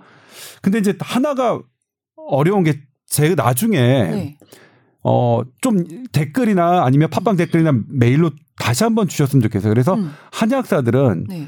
첩약 보호마에 대해서 어떤 입장이고, 그러니까 네. 찬성이냐 아니면 반대냐, 네네. 찬성이면 왜 찬성을 하는지 음. 그런 부분을 다시 한번 음. 올려주시면 네. 제가 그 부분 어, 이 부분에 대해서 한약사 협회는 음. 이렇게 이렇게 생각하신다는 것을 다시 한번 말씀드리겠습니다. 오. 지금 제가 네. 한약사 분이 분들이 전반적으로 그러니까, 음. 그러니까 그 공식적으로 어떤 입장이시고 어떤 이유인지를 제가 그러게요. 알기가 네. 조금 어렵더라고요. 그래서 네. 이거는 직접 한약사 선생님께서 음. 저에게 의견 주시면 제가 그걸 전달해 드리는 게 더 맞는 것 같아요. 네. 일단 방송 좀 꼼꼼히 들어주신 것 같은데 감사드리고 앞으로도 어, 방송 듣고 남기고 싶은 말씀들 이렇게 올려주시면 네. 저희가 또 다 소개를 해드리고 더 남길 말씀 있으시면 또 한 번 더 올려주시기 바랍니다. 자 그리고 오늘은 어, 본격 주제를 최근에 이런 커피가 나왔다고 하더라고요. 방탄 커피라고 들어보셨는지 모르겠어요. 이 커피에 대한 얘기를 오늘 해볼까 하는데 저는 아직 이 커피를 못 마셔봤는데 처음에 방탄 커피라고 해서 요즘 그잘 나가는 BTS 방탄 뭐 네. 그런 거뭐 저, 상품인가 저 그건 줄 알았어요. 우리 너무 민망. 그런 예, 문외한 얘기를 했, 생각했었는데 어쨌든 이 뜻이 마시면 총알도 막아낼 만큼 강한 에너지를 얻을 수 있다고 해서 방탄 커피라고 지어진 커피라고 하더라고요. 그러니까 그? 방탄소년단의 네. 방탄과 같은 의미이긴 하죠. 그렇죠? 그러니까 이게 의미긴 좀. 상술인 것 같아요. 예. 우리처럼 기-. 방탄이라고 하면은 예. 아 이게 뭐 방탄소년단이랑 관련이 있나라고 그러니까 혹하게. 그리고 사람이라는 게 원래 한 번 들어본 단어나 음. 이런 거는 더 마음이 끌리게 돼 있기 때문에 네. 저 같아도 그냥 한번 사 마실 것 같거든요. 예, 근데 이게 과장 광고에 좀 아, 주의를 그렇더라고요. 하라는 이야기가 있더라고요. 네, 이제 식약처가 지난 수요일이죠. 수요일에 어 이렇게 다이어트 기능이 있다고 표방한 방탄 커피를 비롯한 여러 가지 다이어트 식품에 대해서 네. 식 식약처법 위반이 위반임을 이제 선언했고 네. 그리고 해당 광고를 중지하는 그 명령을 내렸는데 일단 이제 식약처가 내린 거는 첫 번째요. 그러니까 그 기능식품 건강기능식품은 소정의 절차를 밟아야 합니다. 네. 뭐 약처럼은 아니지만 음. 어떤 어 시험이나 뭐 이런 것들을 통과해서 네. 이것이 실제로 다이어트 기능이 있다는 것을 입증 받아야 하는데 지금 시중에 나와 있는 방탄 커피를 비롯한 다이어트 식품이 네. 다이어트 기능이 있다고 표방해야 했지만 전혀 그런 게 그런 없어요. 절차를 밟지 않았기 네. 때문에 식약처법 위반이라는 거죠. 음. 그리고 게다가 거기에서 후기 블로그들을 그를 이제 연계해서 광고를 하고 있는 것들의 음. 댓글들을 봤더니 조사해 봤더니 실제로 사용한 사람들의 후기가 아니라 대부분 판매업자가 올린 것이더라. 음. 오. 이거는 뭐 건강기능 조작이네요. 뭐 이거는 뭐 아. 뭐, 뭐, 인터넷이 등장하면서 네, 네. 우리나라에서도 개- 계속 이어지는 여러 분야에서 이어지는 그 조작과 같은 방법인 거죠. 음. 그런데 그러면 이제, 어, 이, 어쨌든 식약처가 이번에 그 보도 자료를 내면서 이렇게 업체를 규제한 것은 이런 이유인데 네. 그러면 왜 식약처는 이런 규제를 내렸느냐? 네. 그거는 역으로 생각하면 이런 다이어트 기능 식품들, 네. 방탄 커피를 비롯한 이런 것들이 많이 팔리고 있다는 것이겠죠. 음. 실제로 이 댓글의 사이트들을 보면 어, 정말 놀라워요. 네. 어떤 어떤 후기가 제일 많은 줄 아세요? 뭐예요? 뭐 정말 실제로 살이 빠지네요, 뭐 이런 거야? 네. 음. 아니 그러니까 이거 이거가 중요해. 네. 맞아. 실제로 빠진 사람이 꽤 있다고 있는 있는 거예요, 실제로. 그러니까 지금 이 음. 방탄 커피라는 게 원리가 저탄 고지, 그렇죠. 탄수화물을 줄이고 지방 섭취를 늘리는 다이어트라고 하더라고요. 그렇죠. 예. 그러니까 네. 요게 원리가 진짜 일단 방탄 커피가 예. 확실한 거죠, 사실은. 저탄 고지의 원리는 사실 맞긴 맞는 그래요? 거죠. 그러니까 예. 방탄 커피가 그거를 다 할 수 있다는 건 아니지만 음. 저탄 고지가 다이어트에 도움이 될 수 있다는 것은 어느 정도 입증이 된 거죠, 사실은. 일단 방탄 커피가 뭔지를 잠깐 음, 설명드리면 될것 같아요. 예. 어 이게 방탄 커피가 사실은 어떤 의학적으로 규정되거나 어떤 식품 영양학적으로 규정된 게 아니라서 방탄 커피가 뭐다라고 이- 설명드리기가 사실 그렇죠. 좀 쉽진 않았어요. 네. 그래서 가장 많이 알려진 블로그의 블로그 블로거가 하는 레시피거나 아니면 김땡땡 무슨 식품 뭐뭐영뭐 음. 품평가가 뭐 권하는 방탄 커피의 레시피 요 정도 수준인데 뭐냐면, 뭐냐면 이제 커피 양은 에스프레소 세 잔샷 그렇죠. 혹은 그에 해당하는 커피 가루. 음. 그 다음에 어 식물성 오일 10g. 아. 그 다음에 버터 15g. 버터? 음. 그 다음에 코코넛 버터 아니에요? 그냥 버터도 된대요. 버터도 네. 좀 아 그거는 이제 뭐 버터. 레시피 다 달라니까 아, 좀 달라요. 그런 거 있잖아요. 버터 대신 죄송합니다. 코코넛 버터를 사용할 수 있다. 그건 뭐. 취향에 따라 할 수 있다. 뭐 그러니까 알겠습니다. 예. 그리고 거기에 물 150g. 음. 이렇게 하면 이제 뭐냐면 지방이 25g 들어가죠. 음. 근데 지방은 뭐냐면 권장량이라고 돼 있는 게 아니라 퍼센트로 돼 있는데 네. 나의 하루 총 섭취량의 20에서 30% 정도를 권장하고 있습니다. 네.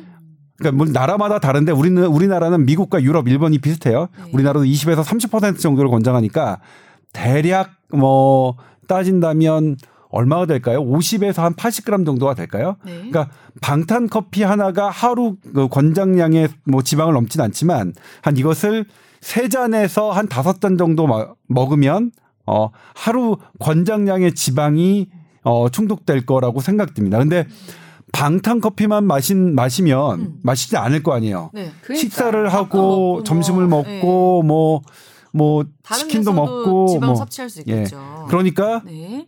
이렇게 방탄 커피를 즐겨 드시는 분의 특징은 방금 그러니까 유일한 아나운서와 우리 나혜랑 교수님이 말씀하셨듯이 저탄고지를 지향하시는 분, 음. 그러니까 탄수화물을 먹지 않고 지방의 함량을 높, 지방을 많이 먹겠다고 하시는 분들이 선호하는 선택하는 하나의 식품이라고 생각을 합니다. 네. 아니 그러니까 이걸 그 커피를 후식으로 마신다고 해서 방탄 커피를 후식으로 마셔서 살이 빠진다는 게 아니고요.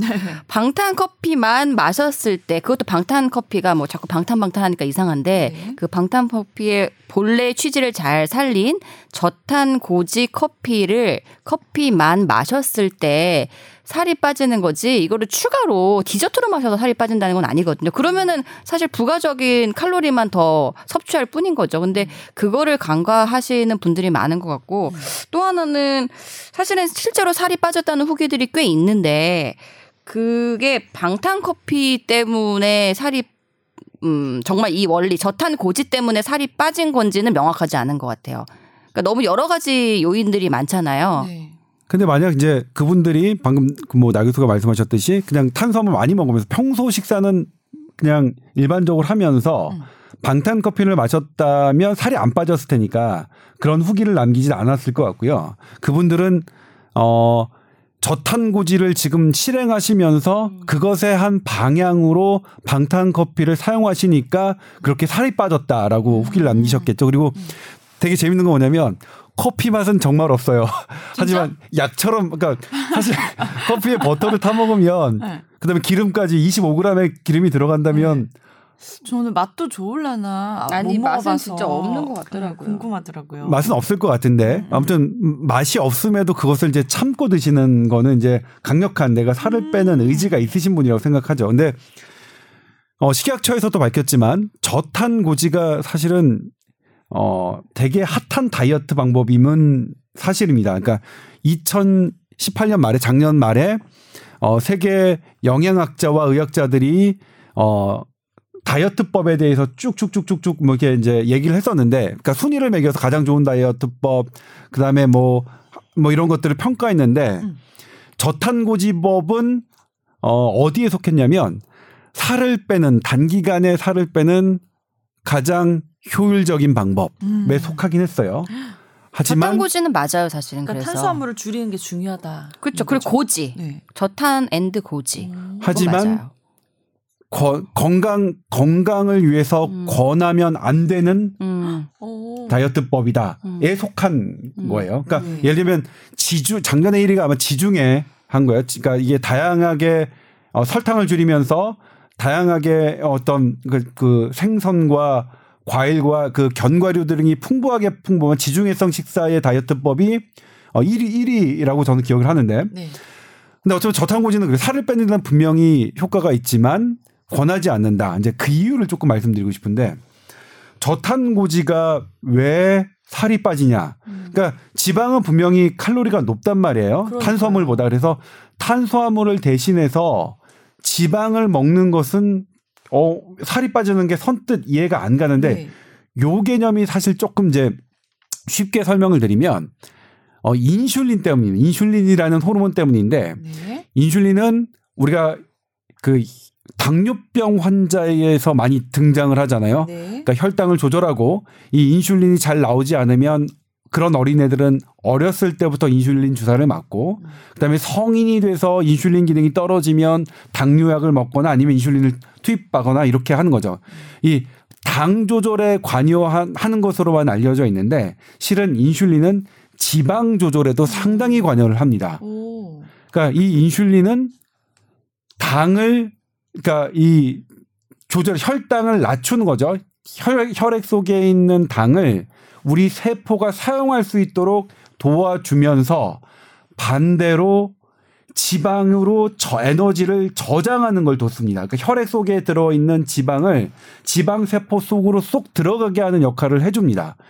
왜 그러느냐? 네. 먹을 것이 부족했던 그래서 어 먹을 것을 우리가 먹으면 되게 효율적으로 저장하기 위해서는 이 방법이 가장 안정적이기 때문입니다. 생존에 유리하기 때문입니다. 그러니까 먹을 것이 부족한 우리 인류가 이제 만 년을 살아왔다면 네. 이이 만 년 동안에 우리 몸이 생존하기 유리하기 위해서 우리 몸이 그렇게 만들어진 거예요. 그러니까 인슐린은 먹었던 당을 세포가 잘 활용할 수 있게 특히 이 뇌는 그 일주일 동안 유일하게 그 이용할 수 있는 것이 당 성분이니까요. 그리고 에너지 칼로리가 높은 지방으로 상당 저장을 해야 오랫동안 안정되게 그 칼로리 손실 없이 보장하고 그 보존할 수 있으니까 그래서 우리가 탄수화물 그러니까 당을 많이 먹으면 간에서 중성 지방으로 막 바꾸는 메커니즘이 우리 몸에 존재하는 것이죠. 근데 이제 박 지금 다시 이제 고탄저 그러니까 저탄 고지로 들어가서 예. 네. 탄수화물 당분을 거의 안 먹으면 인슐린 분비가 안 되겠죠. 네. 그러면 인슐린은 지방을 보호하는 기능인데, 그러니까 혈액 속에 있는 지방을 어 지방 세포로 넣는 기능을 하는데 이게 안 되니까 반대 작용이 일어나겠죠. 네. 그러니까 혈액 속에 있는 지방이 지방 세포로 들어가는 게 아니라 지방 세포에 있는 우리가 내장에 끼어 있는 지방이 혈액 속으로 나와서 그것을 활용하게 하는 어 에너지원으로 쓰게 하는 기전이 발동해서 네. 뱃살이 빠지는 거예요. 살이 빠지는 거예요. 그런데 이거의 문제점은 뭐냐면 두 가지로 나눌 수가 있는데 탄수화물, 단백질, 지방이 우리 몸에 골고루 영양 성분, 그러니까 세포나 근육, 근육 그다음에 신경 이런 거에 쓰여지는데 그런 세포의 다양한 원재료가 되는 것이 지방으로 쏠리게 돼 있는 거죠. 네. 그성 그래서 우리 이 그런 점에서 불리하고 두 번째 이 지방으로 에너지를 할 때는 어떤 현상이 나타나면 케톤이라는 성분이 많이 나타납니다. 네. 그러니까 케톤은 근데 이건 이제 뭐 그냥 뭐 그냥 얘기할게요. 케톤은 어떤 물질이냐면 이게 꼭 나쁜 물질이다, 좋은 물질이다 이렇게 얘기할 수 있는 것은 아니지만 이것이 많아질 때는 분명히 우리 몸에서 나쁜 영향을 하는데 그 대표적인 게 하나가 이게 산성을 띠고 있어서 네. 이 케톤이 많아지면 우리 산염기 밸런스가 깨집니다. 어. 산염기 밸런스가 깨지면 가장 먼저 영향을 받는 게 콩팥이죠. 아. 그렇죠? 콩팥이 문제가 되면 이 우리 몸에 이 걸러지는 기능이 나빠지니까 당연히 뇌로도 안 좋은 영- 안 좋은 그런 것들이 생길 수 있거든요. 그러니까 지금 저탄고지의 식사로 살이 빠지는 것은 이렇게 안 좋은 메커니즘을 동반하면서 살을 빼는 것이다. 네. 그리고 이것이 어떨 때 나타나는 것과 비슷하냐면 오랫동안 굶었을 때, 음. 그러니까 아사 직전에 사람에게 나타나는 반응과 뭐. 유사한 반, 반응으로 나타나는 것이다. 네. 그렇기 때문에 권장하지는 않는 거죠. 음. 아니 그래서 이 저탄 고지 다이어트가 케톤 다이어트로도 알려져 있거든요. 네. 원래 예전부터 있었던 거예요. 네. 근데 이게 굳이 그러니까 실제로 살 빼는 데는 효과가 있는 걸로 어느 정도 입증이 된 거고 몸에는 안 좋거나 무리가 있을지언정 음. 어, 아까 얘기한 것처럼 근데 이게 왜 방탄 커피로 최근에 등장했느냐 그리고 방탄 커피를 마시면 무조건 이렇게 살이 빠지느냐라고 광고가 된 거는 또 다른 문제가 있는 것 같거든요. 네. 그러니까 이제 이, 어, 일반 이렇게 청취자들 사이에서도 헷갈릴 수 있는데 실제로 방탄 커피의 원리가 되는 저탄 고지는 살이 어 빼는 원리는 음, 맞아요. 살을 맞아요. 뺄수 있는 원리는 맞고 몸에 좀 좋지는 않을 수도 있지만 실제로 그거를 쓰는 뭐 처방하는 의사들도 꽤 있어요. 네. 하지만 이 방탄 커피가 실제로 그 기능을 제대로 할 수 있느냐는 정말 다른 문제인 거고 음. 또 아주 잘 만들어진 방탄 커피라면 또 기능을 할 수 있겠지만 모든 방탄 커피를 표방하는 커피가 실제로 그 커피인지는 다른 이야기거든요. 근데 어, 왜 방탄 커피가 나왔을까를 좀 생각을 해봤는데 저탄 고지 플러스 커피인 것 같아요. 실제로 커, 커피는, 네. 커피가 많이 드시죠. 네, 커피가 또 살을 뺄 수 있을 것 같기도 하거든요. 커피가요? 네. 네. 근데 이제 그래서 방탄커피를 마시면 왜 살이 빠진다는 분들은 실제로 뭐 식이요법도 하고 운동도 네. 하셨겠지만 어떻게 효과를 봤을까 생각을 했더니만 음. 실제로 노력을 하시기도 했고 네. 그리고 이 커피 자체가 사실은 약간 음. 이 조금 너무 의학적이지 않은 발언일 수도 있긴 한데 네. 이 장운동 같은 거 촉진시켜가지고 네. 사실은 배설을 촉진시킨다는 얘기도 많거든요. 네. 예, 그래서 뭐 많이 안 먹고 방탄 커피라고 하는 것만 진짜 마신 분들은 음. 고탄 저지가 일 부분 되고 그리고 실제로 또 뭐 수분이든 뭐든 배설이 늘어나고 네. 그래서 일시적으로는 살이 많이 빠질 수 있을 것 같고요. 음. 커피가 살을 뺀다는 보고는 되어 있진 않지만 커피를 마시면 뭐 설사를 많이 한다든지 음. 이제 그렇게 화장실에 자주 간다는 보고는 꽤 많은데 음. 그게 커피 자체의 문제일 수도 있고 커피에 포함된 카페인의 영향일 수도 있고 여튼 그거는 어 많이 이미 알려진 사실이기는 해요. 음. 예, 많은 사람들이 사실 경험하고 있는 사실이기도 하고 음. 그래서 이제 그런 것에다가 기름을 잔뜩 넣은 방탄 커피를 마시면 실제로 살이 빠지는 경우도 있을 것 같은데 네. 그렇다고 해서 방탄 커피가 이게 살을 빼주는데 입증이 된 커피이냐 이거는 아니라는 거죠. 음. 그래서 사실 허위 과장 광고는 맞았던 것 같고 네. 하지만 여기서 저탄 고지가 실제로 다이어트 효과는 있을 수 있고 원리는 이런 거고 아까 조 기자님 이야기하신 것처럼 사실은 아사 직전에 이제 체내에서 나타나는 변화를 응용한 음. 그 다이어트 케톤식 다이어트이기 때문에 음. 해서 도움은 될 수 있지만 오래에서는 사실 뭐 고지혈증이 생기거나 몸에 무리가 생겨서 어, 좋지 않다는 어. 위험할 수 있다는 사실 네. 얘기는 꽤 많이 있죠. 예. 그리고 이제 이런 저탄고지의 등장은 사실 저희 이제 올해 초에 첫 방송도 그렇게 했었는데 우리 SBS의 이제 스페셜 프로그램에서 아 했었죠. 뭐 했었죠. 네. 그래서 실제로 그분들이 다 살이 빠졌죠.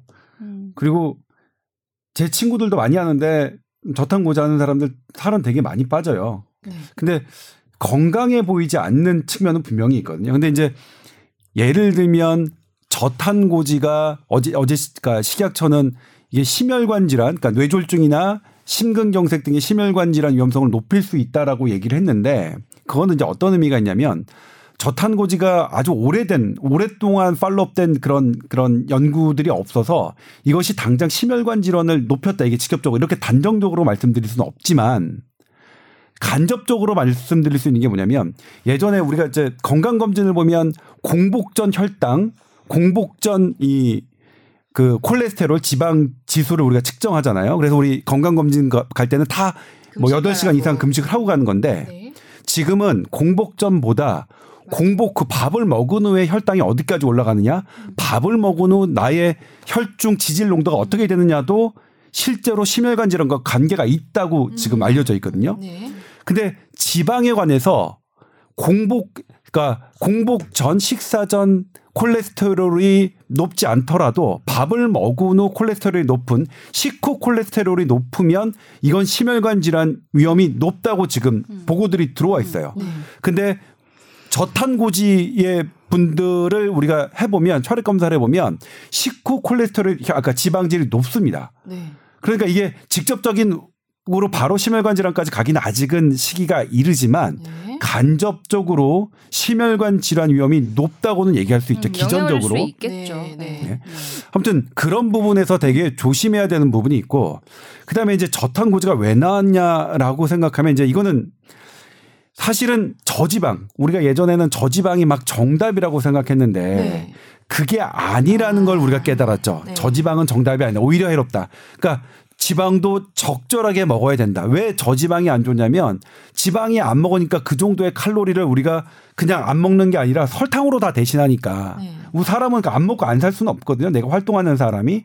그러니까 설탕의 문제가 너무 많이 나타나니까 그거보다는 지방을 적절하게 먹는 게 훨씬 낫다. 그러니까 저지방에 대한 그 반대, 그 반발 작용으로 이 이런 게 났는데 이게 고지방까지 과도하게 튄 것 같아요. 제 생각에는. 네. 저지방을 극복하는 적정 수준으로 이게 가야 되는데 네. 확 뛰어서. 예, 고지방까지 이 가버린 현상이 아닌가라고 저는 생각하고 아니 있는데 근데 옛날- 예전에 그 지방을 줄여야 된다는 거는 사실 대체적인 맥락은 전반적인 칼로리 섭취를 음. 줄여야 하고 특히 우리나라 사람들 예전에 뭐 고기 같은 거 많이 못 먹고 그랬을 때 네. 뭐 그런 기름기 같은 거 많이 먹고 이랬으니까 이제 그런 거를 줄여야 된다라는 맥락이었을 것 같거든요. 음. 근데 이제 근데 그게 제가 너무 그 뛴것 맥락을 같아요. 정확하게 말- 말씀드리면 제가 이제 그건 보도를 했으니까 음. 1950년대 NEJM에 NEJM 하면 뭐 우리나라 의사들 뭐 내고 싶- 내고 싶어서 정말 열광하는 저널이죠. 미국 하버드 대학교 바로 옆에 건물 제가 이번에 작년에 가 거기 다녀왔었어요. 아무튼 근데 NEJM의 그래야잖아. 미국 하버드 대학교 교수가 네. 논문을 냈어요. 어, 현대인의 비만, 비만으로 인한 심혈관 질환 위험성을 봤더니 지방이 차지한다. 지방을 줄여야 된다. 음. 그 논문을 냈습니다. 그래서 뭐 전세 미국을 비롯한 전 세계의 협회들이 저지방 식단으로 전부 다 그 이걸 내렸어요. 전부 다 규제를 했어요. 방침을. 근데 공교롭게도 저지방 식사가 권장된 이후부터 비만과 비만으로 인한 어, 당뇨병, 고혈압, 그다음에 심혈관 질환은 더 증가하기. 시작했어요. 어. 음, 그래서 있죠. 2000년대에 미국의 의학자들이 다시 이것을 되짚기 시작했습니다. 네. 그리고 1950년대, 50년대인지 70년대인지 제가 좀 더 이거 기억이 잘 안 나는데 아마 70년대 같네요.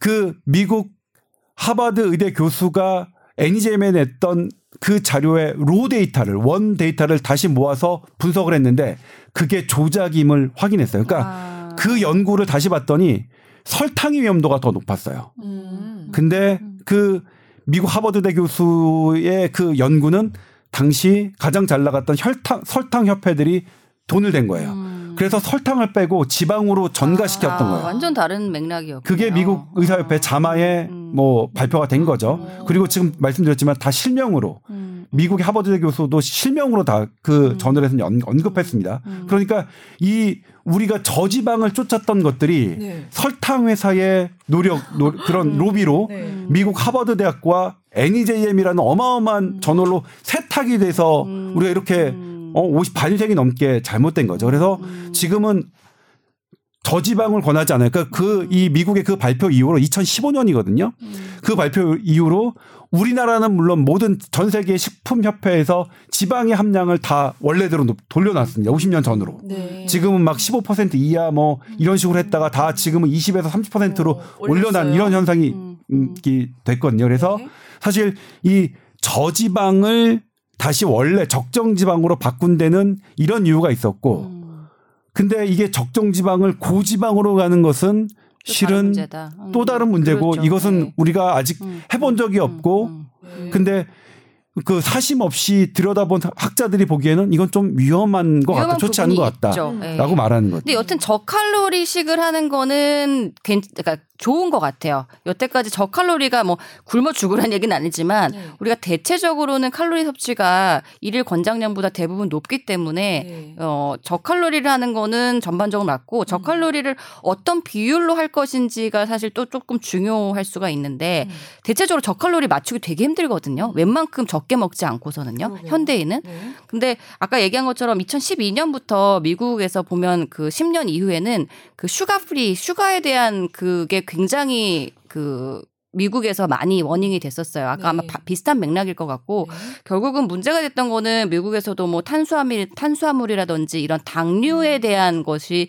건강을 해친다고 생각을 했던 거고 네. 그래서 뭐그 학교에서도 뭐 콜라나 이런 거 다 없애고 네. 그 슈가가 문제다 막 그 그때 뭐 의학 전문 기자가 막 어디 찾아갔죠. 뭐 sugar 그러니까 sugar 그 무슨 밭이라고 하죠? 설탕수수밭 찾아와가지고 뭐 설탕수수밭 주인이랑 인터뷰도 하고 막 그랬어요. 그러니까 우리는 뭐 잘못이 없다 뭐 이러고 그 이제 그 미국의 CNN의 의학 전문 기자는 이게 얼마나 문제가 되는지 아느냐 뭐 이런 논란이 한창 2012년에 좀 있었거든요. 네. 그래서 여튼 결론은 얘기하신 것처럼 지방 자체가 나쁜 물질이 아니고 지방은 사실은 바로 에너지원으로 쓸 수 있기 때문에 어떻게 보면 더 어, 유용한 칼로리의 어, 재료가 될 수 있는데 오히려 탄수화물이나 서- 어, 설탕이나 이런 것들을 많이 과잉 섭취하면 그거는 그대로 또 저장이 간이랑 근육에 되잖아요. 그래서 어, 고탄 저 탄 고지 그죠 저탄 고지하는 거는 지방으로 저장되는 건 좀 줄이고 네. 필요한 칼로리는 그때그때 그 고지로 쓰고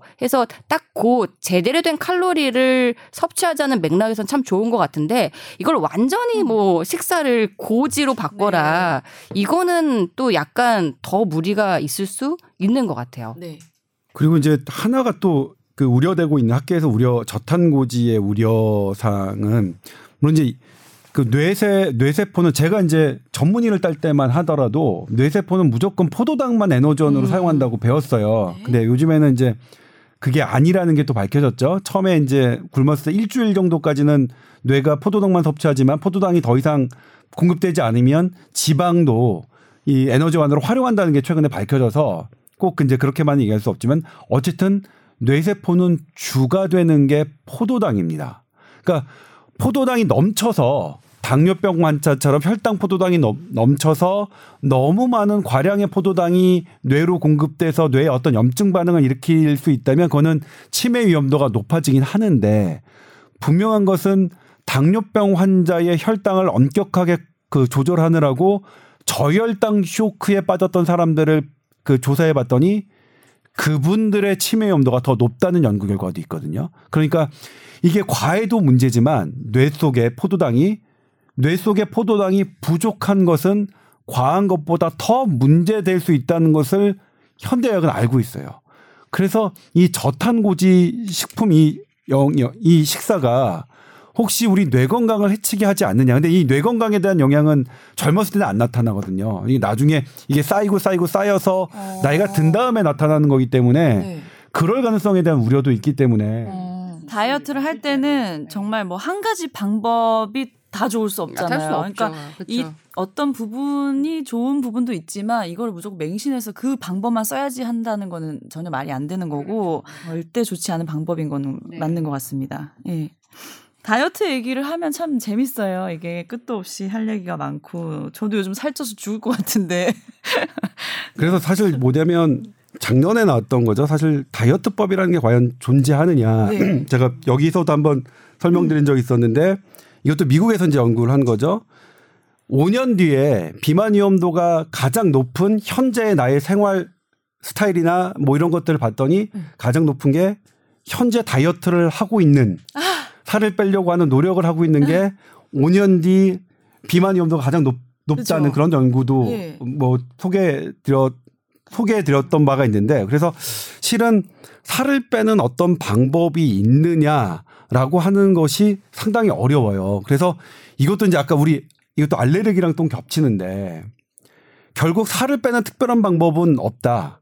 살을 찌는 것을 나를 살을 찌게 했던 것을 회피하는 방법밖에 없는 거 아니냐라는 말, 말씀을 하시는 분들도 있거든요. 네. 그래서 아무튼 이렇게 지금 다이어트에 대해서는 현대의학이 상당히 많은 그 어떤 뭐 구석기 시대의 다이어트법 어떤 뭐 원푸드 다이어트법 이렇게 많이 하긴 했지만 네. 사실 돌고 돌고 돌아 아주 특별한 다이어트법 살을 빼는 방법은 실은 잘 없다. 모르겠다로 네. 현재는 돌아온 시점이고요. 음. 그러니까 물론 나중에 또 시간이 지나서 또 어떤 의학자들이 어떤 연구를 통해서 해보니까 이게 제일 좋더라 이렇게 이게 제일 좋더라 이렇게 또 돌아갈 수는 있지만 현재는 그런 시점이고 실은 사실은 어떤 쉽게 어떤 단순히 무엇을 하는 것만으로 나의 체중, 나의 그러니까 전반적인 생활 패턴으로 결정되는 나의 체중이 어떤 하나의 단일 요소로 어떤 좌지우지되는 것은 어 쉽지 않고 네. 설령 그렇게 되는 어떤 하나의 요소면 위험성을 갖고 있더라. 네. 라고 생각하시는 게 어떨까 싶어요, 저는. 맞아요. 아니 결국은 칼로리 제한밖에 없어요. 네. 칼로리 제한을 너무 쉽게 하려다 보니까 뭐 원푸드를 하든 음. 뭐 황제를 하든 이런 뭐 저탄고지를 하든 네. 정말 약간 짧은 기간에 한 큐 하고 싶은 거잖아요. 네, 근데 네. 그거는 사실은 그런 건 없고 제가 항상 이 뭐 약간 다른 맥락이지만 우리가 불면증 얘기할 때 잠이 한 번에 정말 잘 오는 수면제가 없냐라고 항상 문의하시는 분이 있는데 그런 약이 세상에 어딨냐 먹자마자 자는 약이 있으면 이거는 마취약이다 혹은 뭐 기분이 좋아지면 마약이다 그런 조금 제가 봤을 때는 약간 노력이 좀 분명히 필요한 부분이 있는데 그거를 너무 쉽게 조금 맞아요. 하려다 보니까 네. 부작용을 자꾸 음. 만드는 것 같아요. 음. 아까 조 기자님 이야기하신 것처럼 그만큼 엄청난 효과가 있는 거는 엄청난 부작용을 항상 이면에 갖고 있는 거기. 때문에 네. 사실은 그런 게 있다 하더라도 되게 위험한 거죠. 음. 그래서 살을 빼는 거는 사실은 안 먹으면 되잖아요. 네. 줄여 먹으면 되잖아요. 다이어트는 아유 살 빠졌다 하고 끝났네 이게 없더라고요. 음. 또 찌게 되는 거고 다시 또 빼야 되는 거고. 근데 이게 환자분들이 뭐. 다이어트를 네. 많이 얘기를 하시면 살을 빼고 싶다고 얘기하시면서 음. 제가 요즘에 뭐 하루에 뭐 1시간 걸어요. 2시간 걸어요. 먹지도 음. 많이도 않아요라고 하는데 안 빠진대요. 네. 근데 이게 생각보다 걷는 게요. 운동이 1시간을 엄청나게 걸어도 맞아요.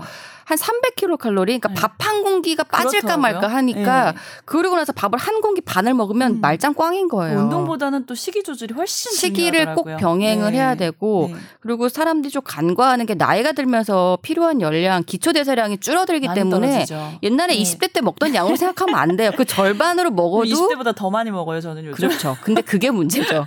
근데 이제 그거를 하면서 뭐 다른 어떤 특별한 방법으로 살을 빼려고 하시니까 네. 사실은 기본기에 어, 충실한 게 참 중요한 것 같긴 해요. 그렇죠. 이런 네. 변법을 뭐 이렇게 홀려가지고 나이가 들수록 이게 맞을까? 어, 먹는 걸 줄여야 그나마 유지가 네. 되고 네. 그렇죠. 줄여야 유지가 되는 건데 늘리고 있잖아요, 저희는. 네, 어쨌든 다이어트라는 건 건강하게 하시는 게 중요하다는 거 다시 한번 말씀드리고요. 자, 저희 사연 보내주신 주소 마지막으로 공지해드리고 인사드리겠습니다. tower 골뱅이 sbs.co.kr로 사연 많이 보내주세요. 오늘 나혜영 교수님 말씀 감사합니다. 감사합니다. 네, 다음 주에 네, 고맙습니다. 뵐게요.